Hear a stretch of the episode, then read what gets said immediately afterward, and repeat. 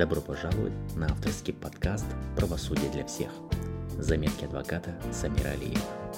Подкаст о законах, судебной практике, правах и обязанностях простым человеческим языком. Друзья и коллеги, всех приветствую. Тема сегодняшнего нашего подкаста – бесплатные юридические консультации. В чем же подвох? А, многие из вас наверняка в интернете, в метро, на общественных остановках и так далее, по городу в целом встречали всевозможные э, объявления, рекламу из серии «Посетить юриста бесплатно». А, тут возникает ряд вопросов. В чем выгода для юристов занятия подобной деятельностью? Вообще являются ли такие консультации экспертными? Об этом и о многом другом поговорим а, в сегодняшнем нашем подкасте. И давайте для начала разберем данную тематику на три важных тезиса, чтобы все-таки разобраться, что из себя представляет да, такая бесплатная юридическая консультация. Первый тезис мы разберем с вами, что в принципе представляет из себя юридическая консультация. Второе, поговорим с вами о, о непосредственно бесплатной юридической консультации и вообще предусматривает ли закон на сегодняшний день оказание какой-то бесплатной юридической консультации, бесплатной юридической помощи. Ну и третье, поговорим с вами о том, почему консультации юристов, адвокатов являются платными и сколько они стоят а, в Москве. Поехали. Так, ну, как я сказал выше, для начала давайте разберемся, что из себя представляет юридическая консультация. Интереса ради я забил данный запрос в Яндексе, и он мне выдал э, следующий ответ. Цитирую. Юридическая консультация – это выдача профессиональной рекомендации относительно оптимальных действий в конкретной ситуации и условиях сложившегося правоприменения. Круто, правда? Ну, на самом деле, э, друзья мои, многие э, примитивные вопросы то есть ответ на многие примитивные вопросы вы найдете в интернете. Как вернуть бракованный товар в магазин, как взыскать алименты, что будет, если вы не погасите штраф вовремя и так далее, так далее. Но, к сожалению, друзья, в интернете доступна как полезная, так и вредная, неактуальная информация. На самом деле никто особо не следит за обновлением так называемого вот такого контента на страницах юридических порталов, э, юридических фирм, коллеги адвокатов и так далее. Вот представьте себе, у каждого практикующего юриста есть э, какая-то там правовая база, правовая система. Консультант плюс, гарант, ну наверняка вы слышали. Вот лично я использую консультант плюс. Это не реклама, просто я пользуюсь этой системой много лет, она удобная. Так вот, э, эта система обновляется еженедельно. То есть именно вот сама база нормативно-правовых актов, ну и вообще, в принципе, локальных документов всевозможных. А, обновляется она почему? Ну, потому что, друзья, мы живем с вами в мире стремительно меняющихся законов, и это вполне нормально. Поэтому юридическая консультация – это, да, безусловно, разбор вашей проблемы, спора на предмет его возможного разрешения с помощью законов. Но это если мы говорим о юридической консультации в узком смысле этого слова. Если же рассматривать ее в широком смысле, и как раз таки чуть позже мы поговорим, почему все-таки юридическая консультация у практикующих юристов-адвокатов является платной, то давайте все-таки разберем, а, что понимается под юридической консультацией в широком смысле этого слова. Ну, для начала надо понять, что юрист должен быть грамотным и хорошо разбираться в законодательстве, давать на основе этого практические советы доверителю. Но не только в этом состоит консультирование. Поэтому давайте вот обозначим ряд тезисов. Вы поймете, что в принципе себя представляет юридическая консультация. Во-первых, юрист на консультации должен любую информацию подвергать тщательному анализу. Это необходимо для того, чтобы выделить в общей массе главный юридически важный момент. Например, вы пришли к юристу, к адвокату. Рассказывайте свою историю, проблему, с которой вы обратились. И тут он вам задает вопрос относительно сроков. Казалось бы, да, ну что такого? Вот он спросил, а когда это было, когда вы узнали о нарушении своего права, а когда вы заключили договор. Друзья, и именно ответ на данный вопрос позволит вообще в принципе а, сориентировать вас, а можно вам в этой ситуации помочь или нет. Но дело в том, что вот юристы меня поймут, что есть понятие как сроки исковой давности. Вот срок, а, общий срок по умолчанию составляет 3 года. Вот представьте, человек обратился, говорит, вот когда-то там я 5 лет назад заключил договор, да, я хочу сейчас договор займа, я хочу, значит, взыскать денежные средства с человека, вот помогите, как мне это сделать. Все, друг мой, если прошло более трех лет, мы не сможем обратиться в суд. Да, есть определенные исключения из этого общего правила, можно восстановить эти сроки и так далее, но это очень сложная история, сложная процедура. И вот эти самые сроки исковой давности, они по различным спорам разные. Ну, то есть, если мы говорим в целом об общем сроке, он составляет 3 года. По трудовым спорам вообще 2 месяца. Вы представьте, 2 месяца срок исковой давности. Поэтому первый тезис, о чем я говорил, что здесь в ходе консультации юрист должен тщательно подвергать вот анализу вот эту информацию, которая исходит от клиента. Второй тезис, очень важный, что юрист должен профессионально ориентироваться в огромной массе нормативных актов чтобы найти верное, правильное решение вот возникшей задачи, возникшей проблемы. Ну, я думаю, с этим и так понятно, да, потому что все-таки я вам сказал выше, что есть всевозможные там нормативные базы, да, такие большие, я имею в виду правовые системы, и, конечно, э, иной раз не всегда юрист даже на консультации может сходу ответить да, на, вот, э, на ваш вопрос, как решить вашу проблему, ну, потому что, сами понимаете, да, законодательство наше тоже стремительно меняется, принимаются новые какие-то законы, нормативные акты, вот, но, тем не менее, юрист, как говорится, да, вот нас еще учили с, со студенческой скамьи, и вот хороший юрист не тот, который знает законы, да, наизусть, цитирует их, а тот, который знает, где искать знает, э, как ориентироваться в законодательстве. Вот это очень, навык, очень важный навык для практикующего юриста. Следующий тезис, третий, значит, эм, необходимо быть хорошо знакомым не только с, э, с законодательством, да, то есть не только хорошо разбираться э, в праве, но и также юрист должен хорошо знать судебную практику. Вот здесь, друзья, очень важно – вот есть понятие даже у нас такое, да, то есть там судебный прецедент и так далее. Но не будем уходить так далеко, потому что это уже из, из скажем так, юридических дисциплин, да, если мы говорим про источники права. А, то есть у нас основной, как говорится, источник да, права, конечно, это закон в Российской Федерации. В некоторых других странах помимо законов, они ориентируются еще и на судебные прецеденты, то есть на судебные решения. И это является источником права в других странах. Ну вот в, в англосаксонской системе права, да, вот именно в США, Англии и так далее. Если мы говорим про Российскую Федерацию, то у нас судебная практика на самом деле, она не является как таковым источником права. Но это, если мы говорим э, с точки зрения закона. Но на практике вот это, вот это самое, извините за тавтологию, судебная практика все-таки диктует э, свои правила, и мы, юристы, должны отслеживать э, судебную практику.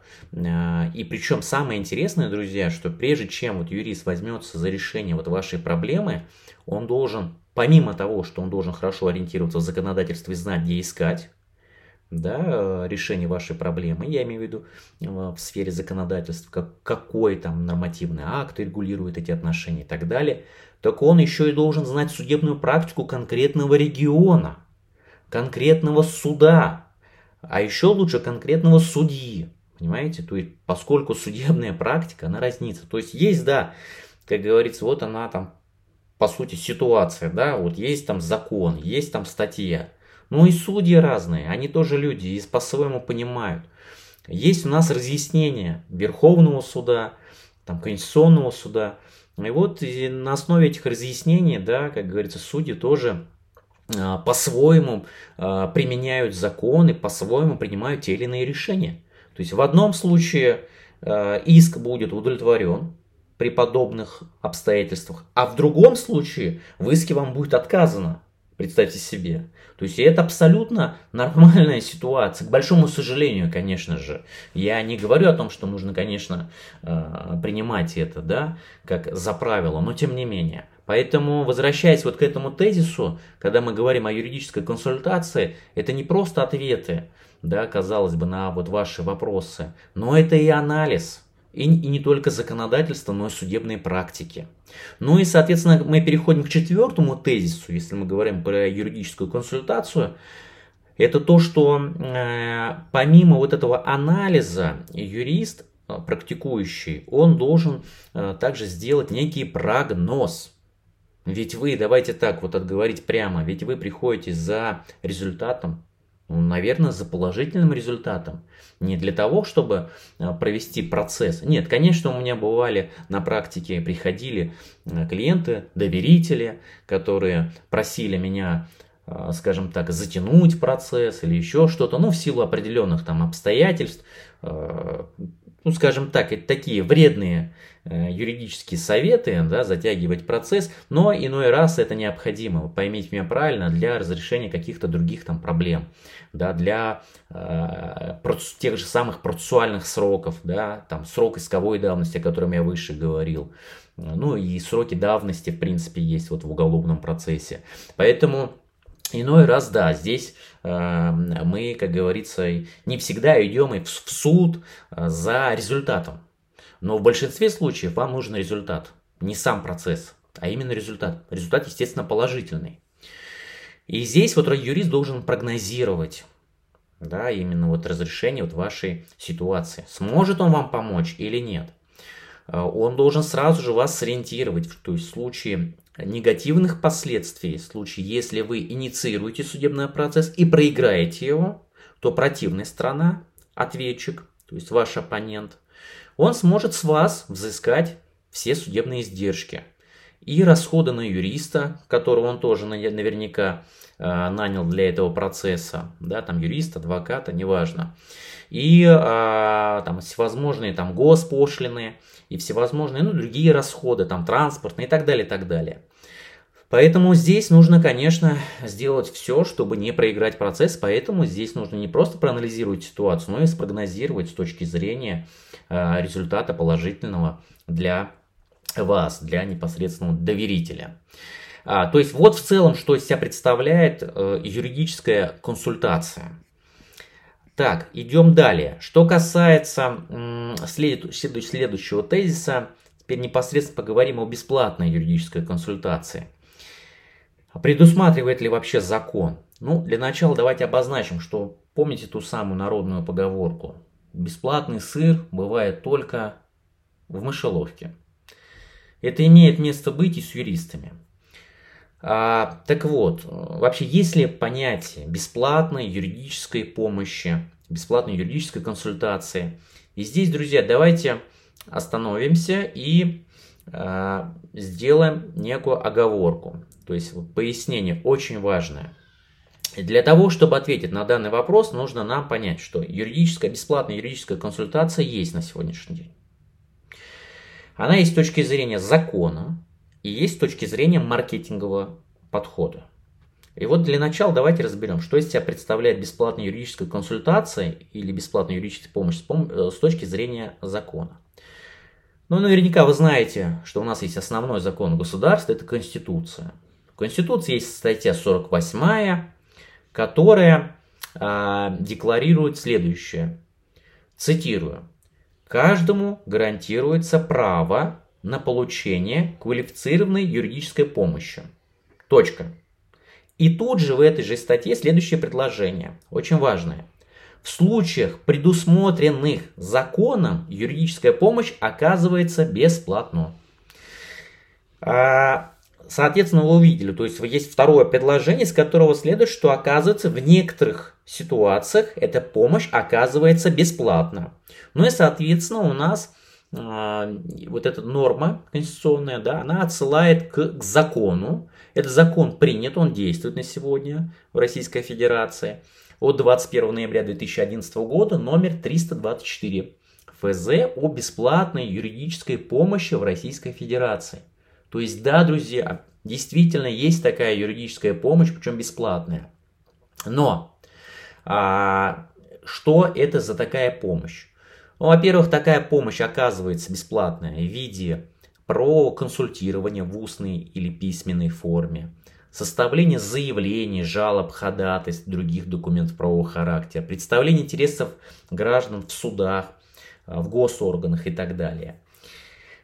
Если мы откроем этот закон, мы, здесь в первую очередь должны обратить внимание на категории граждан, которые имеют право на получение такой помощи. Понимаете, друзья? И вот здесь вот все уже не так просто. То есть, если мы посмотрим, что это за категории, ну, это инвалиды первой и второй группы, ветераны Великой Отечественной войны, граждане, у которых среднедушевой доход ниже величины прожиточного минимума, установленного в субъекте Российской Федерации и так далее, и так далее. То есть полный перечень вот таких категорий граждан, он указан вот в этом самом законе.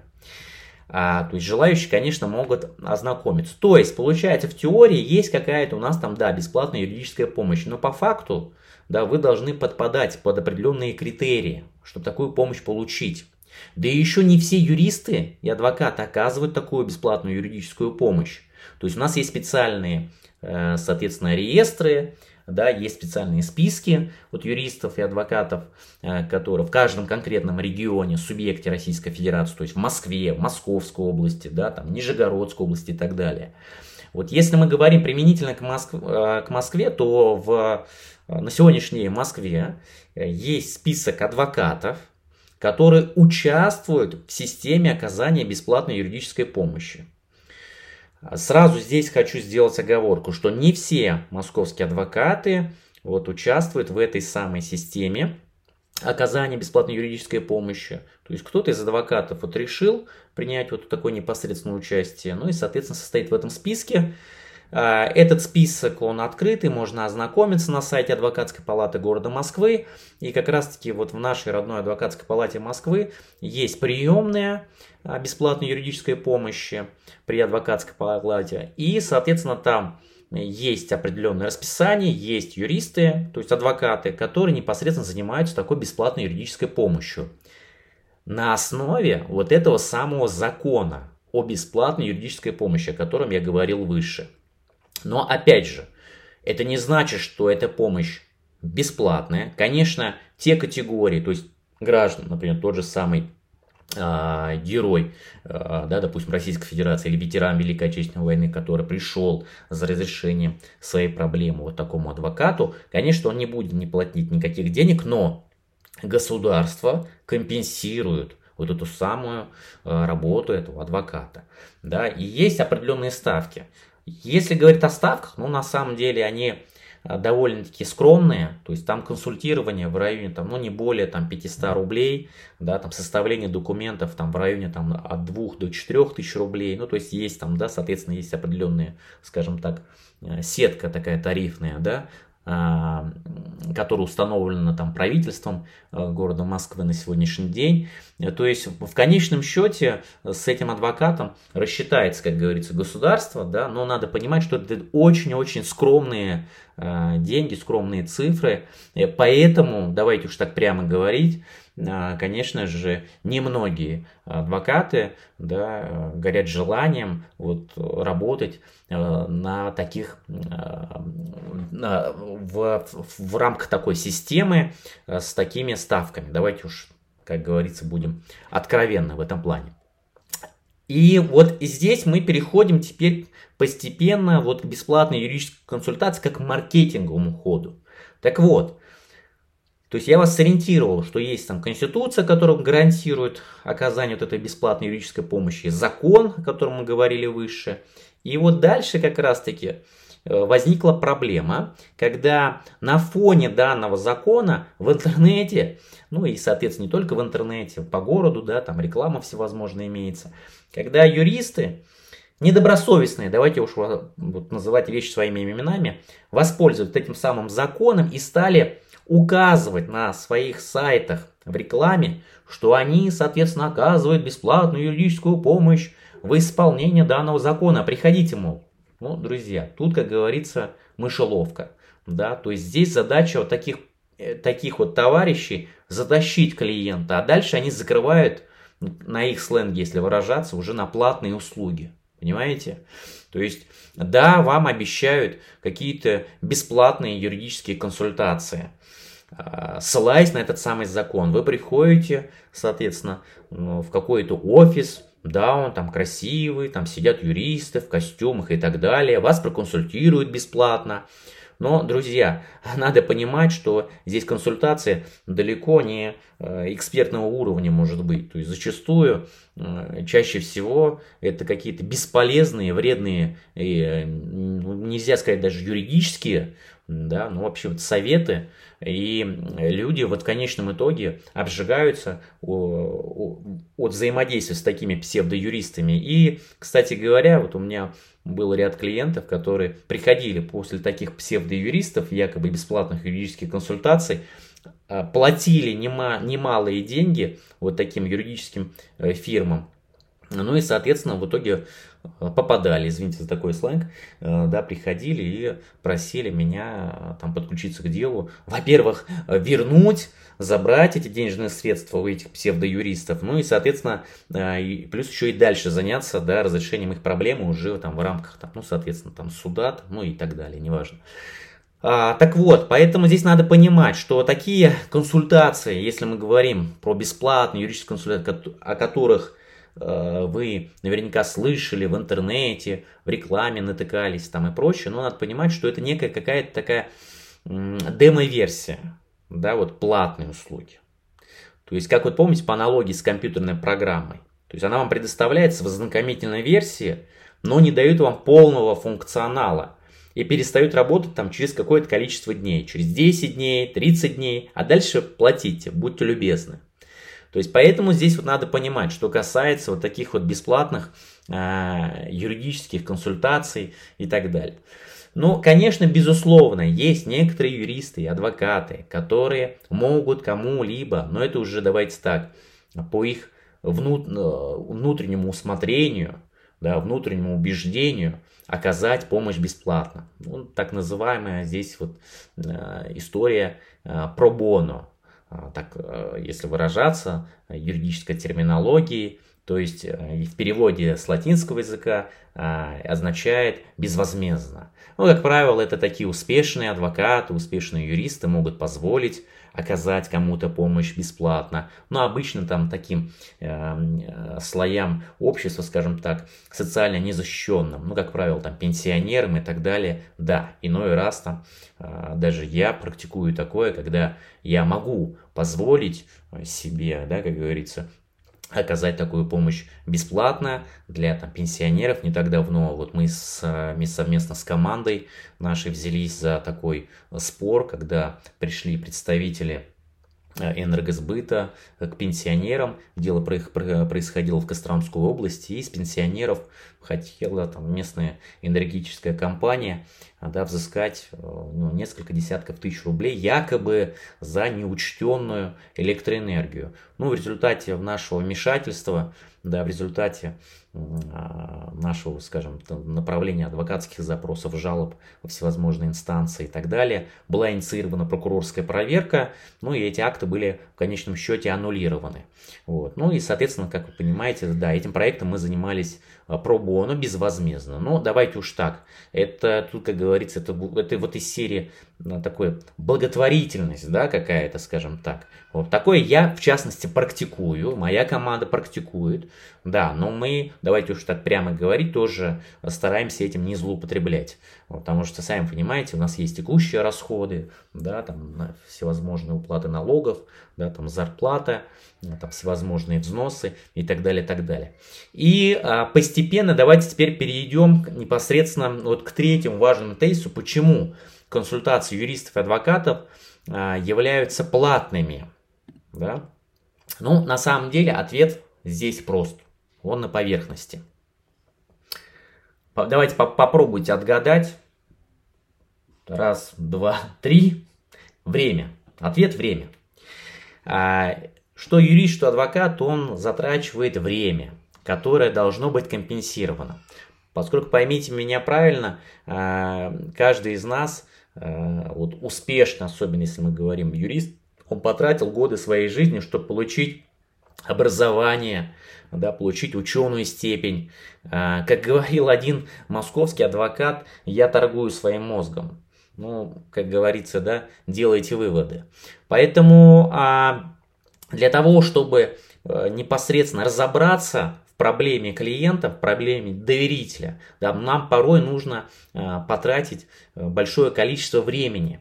Даже вот, друзья, у меня иной раз мы не ограничиваемся да, вот консультацией. То есть может быть даже такая ситуация, когда ко мне приходит э, клиент-доверитель, приносит э, пачку документов, да, и, соответственно, на консультацию, на вот, э, то есть на нашу, скажем так, вот такую беседу уходит там час, два, три часа времени. Вот одна из последних консультаций у меня длилась три часа.